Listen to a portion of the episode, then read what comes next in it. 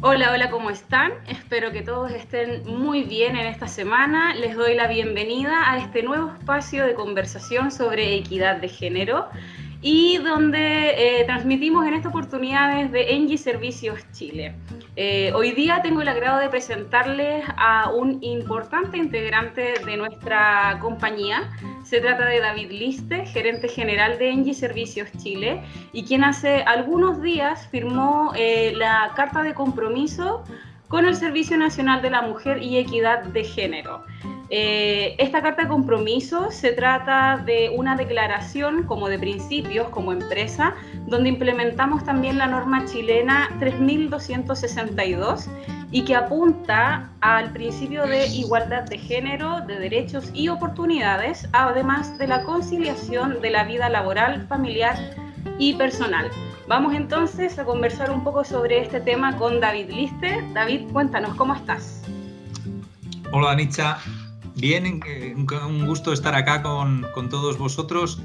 Ya, bueno, y mi primer mensaje es, es, más el para seguridad y salud, es más para el, para el contexto del COVID, del, del cuidado de, de, cada una de vosotras, de cada uno de vosotros. Somos los primeros responsables, así que llevamos tiempo, no por eso nos relajemos, no por eso bajemos la guardia, así que sigamos cuidándonos como lo hemos hecho hasta ahora. Súper, David, muchas gracias. Eh, mira, para comenzar, eh, bueno, el tema de la equidad de género eh, es una labor conjunta. Esto no cabe señalar que no recae solamente en el género femenino y por eso te hemos invitado a ti en esta oportunidad para que nos cuentes un poco tu visión como líder de nuestra empresa y cómo aportar cada uno desde la vereda personal y desde las organizaciones mismas. Entonces, cuéntanos un poco cómo surgió esta iniciativa sobre la firma de esta carta de compromiso con el CERNAMEC. Bueno, el, la igualdad de género y, el tener el mismo derechos y las mismas oportunidades para mí es algo fundamental. La diversidad de forma general y la diversidad de género en particular son una fuente de riqueza enorme para las compañías. En Engie y en Engie Servicios Chile eh, llevamos trabajando años en eso y la oportunidad de firmar esta carta, la oportunidad de sumarnos al 3262 de Chile y además con, con la presencia de la directora de, de Carolina Plaza, eso es, eh, es, un, es, un, evento único que no podíamos dejar de pasar. Pero no es eh, a partir de este momento que empezamos a trabajar diversidad de género, quiero ser muy claro en eso. Es, es un elemento más muy importante, pero es un elemento más de los muchos que tenemos dentro de Engie, de Engie Servicios Chile. Perfecto, David. Y mm, en términos prácticos, ¿cuál sería el impacto que tendrá esta firma, esta carta de compromiso eh, al interior de Engie Servicios? Yo creo que la política de, diversidad de género es algo que, que, se construye al andar. Yo creo que las cosas han cambiado mucho si miramos hace 20 años, si miramos hace 10 años, pero si miramos hace un año atrás. Yo creo que hay muchísimo por, por hacer. Yo creo que es, eh, son las decisiones que cada una de nosotros y cada uno de nosotros tomamos en el día a día cuando elegimos los colegas con los que trabajamos, los, los jefes y jefas que tenemos, eh, nuestros clientes. Eso es, eh, esa es la realidad que va a hacer de la diversidad de género y que hace de la diversidad de género una realidad o no. Cada vez que, que yo escucho eh, decisiones que van más en lo masculino que en lo femenino, para mí es una pena, la verdad. Para mí es, es algo que, que tenemos que, que, seguir peleando, que tenemos que seguir trabajando para que de verdad más y más el, cada decisión que tomamos sea absolutamente uh, diversa y, sobre todo en términos de género. Yo creo que la carta es eh, un, un, elemento fuerte porque no es solamente el reforzar el compromiso interno, que ya lo teníamos, es además el compromiso externo, es el compromiso de Engie Servicios en frente de las autoridades del país, en frente de las distintas comunidades, de, de mejorar y de seguir mejorando y de seguir trabajando eh, diversidad de género. Perfecto, David. Me voy a tomar un poco de tus últimas palabras y aquí quiero que me hables obviamente desde tu punto de vista como hombre y como líder. Eh, ¿Por qué es importante tener mayor representatividad y mayor participación femenina en las organizaciones?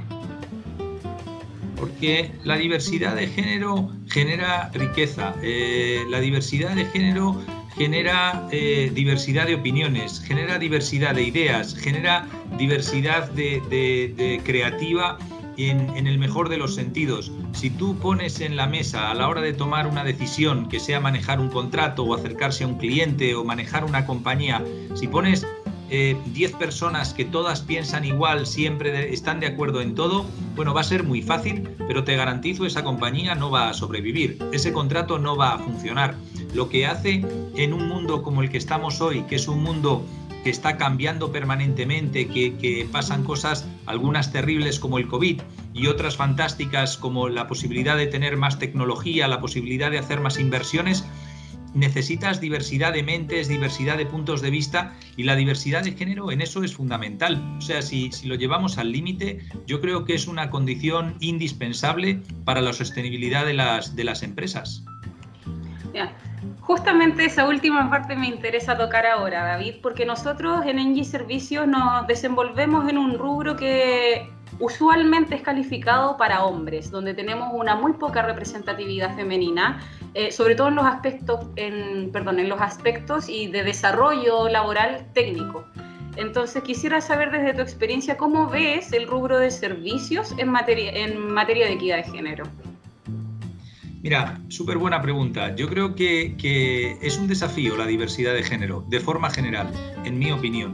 Creo que hay algunas personas y creo que hay algunas empresas como Engie eh, y que, empujamos para cambiar eso, para hacer que eso sea una realidad distinta y que de verdad tengamos empresas más diversas.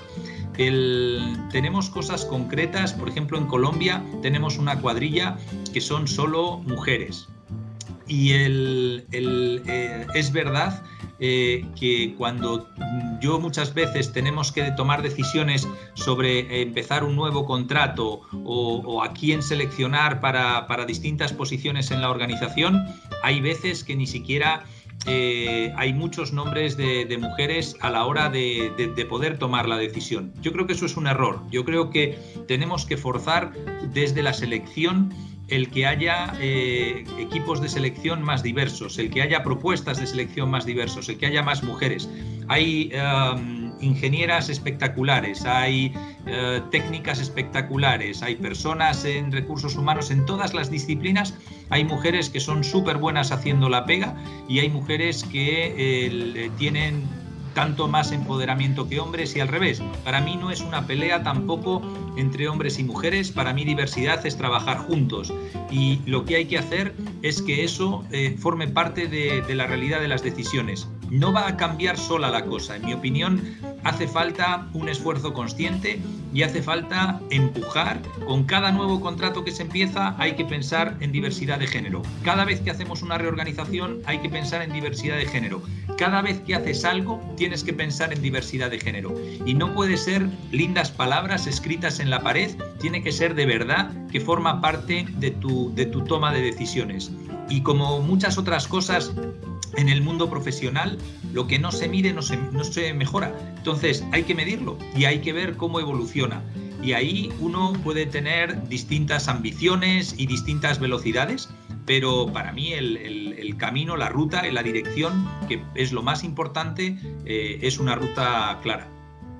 Perfecto, David. Creo que aquí igual tocamos un tema súper importante eh, y va más allá de lo que nosotros nos planteamos como parte de una organización eh, y es el tema de los estereotipos. Me voy a meter un poquito en esto, eh, porque es un tema que está muy arraigado y es a la larga lo que nos permite o tal vez en ciertas oportunidades impide la mayor participación femenina, eh, no solo en organizaciones, sino en cualquier otro rubro que no sea de servicios. Entonces, en este contexto que suele denominarse la cultura machista, David, ¿Cómo crees tú que podemos combatir las diferencias y prejuicios respecto del rol de la mujer para así dar mayor e-, espacio al liderazgo femenino? Yo creo que, como, como, en casi todo, la conversación es fundamental, el feedback es fundamental. Hay que poner las cosas encima de la mesa. Yo creo que se tiene que acabar, y veo que muchas cosas se acaba, el, el, que las cosas no se hablan, el que se eluden las conversaciones que podían ser difíciles o que podían parecer un poco más sensibles, Yo creo que eso hay que terminarlo. Yo creo que a las cosas hay que aprender a llamarlas por su nombre, desde el respeto, desde lo constructivo, desde la mirada de futuro. Eh, y creo que el, primer tema es siempre el ser consciente. Entonces, si hoy hablamos de forma consciente y hablamos en voz alta de que hay estereotipos, eso ya es un paso adelante muy importante. La segunda cosa es, ok, hay estereotipos, ¿qué cosas concretas podemos hacer? Y volvíamos, volvemos a lo que decimos antes. ¿Qué decisiones toma cada uno cuando tú tienes que eh, formar un equipo de trabajo, cuando tienes que cambiar una organización, cuando hablas con un cliente? En tu día a día hay montones de decisiones y también en nuestro en nuestra vida personal, no se acaba en lo laboral. Em, hay montones de decisiones que podemos tomar y acciones que consciente o inconsciente van en un sentido o en el otro. Entonces cada vez hay que tomar en cuenta la diversidad de género en la mirada de las pequeñas cosas que hacemos. No pensemos en grandes cosas, en grandes cambios de hoy a mañana. No creo que eso funcione así. Creo más bien en, en el cambio profundo y en el cambio de fondo que empieza por trabajar los cimientos y la base. Y eso siempre son pequeños cambios, pero consistentes en el tiempo. Y, eso, el, el, tiempo te corre a favor y una vez que has creado una dinámica positiva de más diversidad de género, es algo que se va autoalimentando, que se va haciendo más fuerte. Entonces, yo creo que ya hay un cambio que ha empezado, creo que no tiene marcha atrás y que no va a parar, al contrario, lo que tenemos que hacer es eh, que se acelere y ayudar nosotros con nuestras decisiones a acelerarlo lo máximo posible. Totalmente de acuerdo, David. Eh, en ese sentido, eh, quiero pasar aquí a otro factor, además de la cultura machista que se vive día a día, los denominados micromachismos que también eh, abundan en el lenguaje y a veces uno no es consciente, sino que es un tema cultural, dichos que se repiten, etc. También hay una situación que se denomina el techo de cristal. Y mm. quisiera saber qué opinas tú o cómo crees que las mujeres pueden enfrentar estos obstáculos que muchas veces son invisibles para ellas. Sí, sí, no, es una súper buena pregunta y, yo creo que es de las cosas más eh, importantes en todo lo que estamos conversando de diversidad de género. Es verdad, como lo hemos hablado, que hay temas de, mm, que están en, el mercado, que están en el, en el ambiente, que están en decisiones que toman otros, pero también uno siempre tiene que mirarse. Para mí una frase súper potente es que cada una, cada uno somos dueños de nuestro destino. Y eso significa que yo tengo que tomar el volante, tengo que conducir el auto y, soy responsable hasta cierto punto de dónde va. Entonces, eso es un, es techo realmente potente, es una barrera realmente potente. Eh, en la literatura es bien conocido, pero mi propia experiencia personal, y aquí sí la voy a tomar, eh, lamentablemente es así. A lo largo de, años, por lo que a mí me toca hacer, eh, tengo que, elegir equipos, tengo que proponer promociones y, oportunidades a distintas personas. Y, por, los motivos que sean, y estoy seguro que, mi experiencia no es la única, pero sí, sí quiero compartirla porque es, es una cosa real, a mí jamás eh, un hombre me ha dicho yo no puedo hacer esto o no estoy preparado del todo y lamentablemente sí hay algunas mujeres que me lo, que me lo han dicho y, os garantizo eh, las mujeres eh, con, las que, con las que yo trabajo están tan preparadas, mejor preparadas que, muchos de los hombres con los, que, con los que trabajo. De nuevo, para mí no es poner enfrente los hombres y las mujeres, es poner juntos los hombres y las mujeres. Pero pero sí cuidaros del, techo de cristal, porque, porque no es de cristal, es un techo realmente eh, complicado de romper y yo lamentablemente lo he visto. Hay mujeres con las que después de hablar eh, han roto el techo y tomaron las posiciones, pero hay mujeres que, no quisieron tomar y yo lo respeto, pero lo que me da lástima es, es, el, es, es ver que alguien no, eh, no crece y no llega lo mejor que puede eh, llegar a ser por, por, una, por algo, una puerta que te cierras tú sola.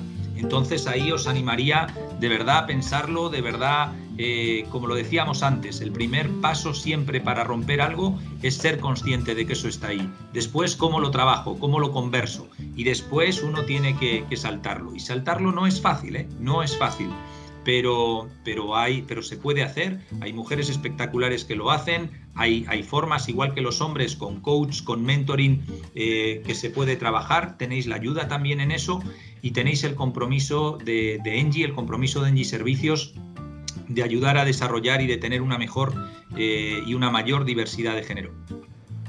Me gusta el último punto que tocaste, David, porque entramos ya en términos 100% eh, laborales, cómo actuamos como empresa, cómo potenciamos a estas mujeres a nivel empresa. Pero en términos concretos, ¿cómo realmente podemos abrirle la puerta a más mujeres para que ocupen cargos directivos o de liderazgo al interior de nuestras organizaciones, no solamente en Engie Servicios? Sí, no, no, súper bueno. El, para mí la, cosa empieza con la propia definición de las organizaciones. Cuando definimos las organizaciones y cuando hacemos las descripciones de puesto de cada una de las posiciones, es lo que tú decías antes súper bien. Hay cosas que uno tiene eh, en su mindset, que uno por defecto, digamos, puede escribir sin pensarlos. No, hay que pararse y hay que pensar y hay que pasar el filtro de la diversidad. Cuando yo te hago una descripción de puesto, ¿hay diversidad de género allá? Después viene la fase de selección. Entonces, cuando hacemos selección de personas para una posición, lo mismo, tenemos que eh, dar igualdad de oportunidades y tener diversidad para hombres y mujeres. Y yo personalmente, después de estar en varios países y en varias posiciones, no creo, y lo digo aquí, yo no creo en este tema de que esta posición, por el motivo que sea, es solo para hombres o aquí las mujeres, yo eso no lo he visto. Entonces, yo creo que a la hora de buscar candidatas y candidatos hay que dar igualdad de oportunidades y a la hora de seleccionar hay que, eh, hay que seleccionar tomando en cuenta la diversidad de género. Luego hay que medir, como lo hemos dicho. Entonces, uno puede tener todas estas herramientas, hay que medir cuál es eh, la diversidad que tenemos hoy, cuál es la diversidad que teníamos hace un año, cuál es la diversidad que queremos tener dentro de un año y qué cosas concretas vamos a hacer. Y luego, cuando tenemos una organización que está trabajando, cuando tenemos un contrato con un cliente o cuando tenemos una organización del tipo que sea, tenemos que eh, trabajar el talento, tenemos que trabajar la identificación y tenemos que trabajar el desarrollo. Y ahí, de nuevo, hay que hacer, en mi opinión, de forma activa, eh, un trabajo de diversidad de género. Si hacemos un curso para desarrollar talento, tenemos que pasar el filtro de la diversidad para la selección de las personas de ese curso. No puede ser que sean 10 personas y todos son mujeres o todos son hombres. De nuevo, para mí es diversidad. Son mujeres y hombres trabajando juntos y haciendo una mejor compañía, teniendo una mirada más rica. Y todas esas cosas, si se hacen sistemáticamente, cada vez que haces una reorganización, cada vez que defines un puesto, cada vez que haces una búsqueda, cada vez que identificas y desarrollas talento y lo haces a lo largo de los años, eh, vamos a ver eh, cómo la diversidad de género eh, se, se, dispara en los próximos cinco años. Muchas gracias, David. voy a tomar el último punto porque es importante. Eh, este mindset que tú mencionaste, de cómo uno a la larga está cierta forma eh, programado y como tiene los estereotipos marcados inconscientemente por una cuestión de lo que se ve en la televisión, lo que se ve en la familia, los comportamientos de los pares, etc. Pero ahora quisiera eh, ahondar tal vez en algo un poco personal, pero desde tu mirada como hombre y como líder organizacional. Quisiera ver cómo vives la conciliación de la vida laboral, familiar y personal, porque tú también eres eh, líder de familia. Porque soy líder al 50% con mujer, aquí hay diversidad de género. Muy bien. No, yo, yo soy padre de, dos hijas. Tony y yo tenemos dos hijas eh, maravillosas eh, que, siempre han, han, vivido en casa el, el, tema de, diversidad, el tema de igualdad de oportunidades, el ir por la vida eh, con hambre de, contribuir, de, ser parte de la sociedad, de hacer un cambio en la sociedad. ya desde que estaban en el colegio participaban en grupos distintos, eh, desde Reforestemos Patagonia, plantando árboles y recopilando em, eh, recursos financieros para poder hacer eso, hasta eh, personas que tienen discapacidades. Yo creo que es importante mirar la sociedad, no solamente mirarte, mirarse uno, sino mirar cómo tú puedes contribuir a hacer una, sociedad un poco mejor.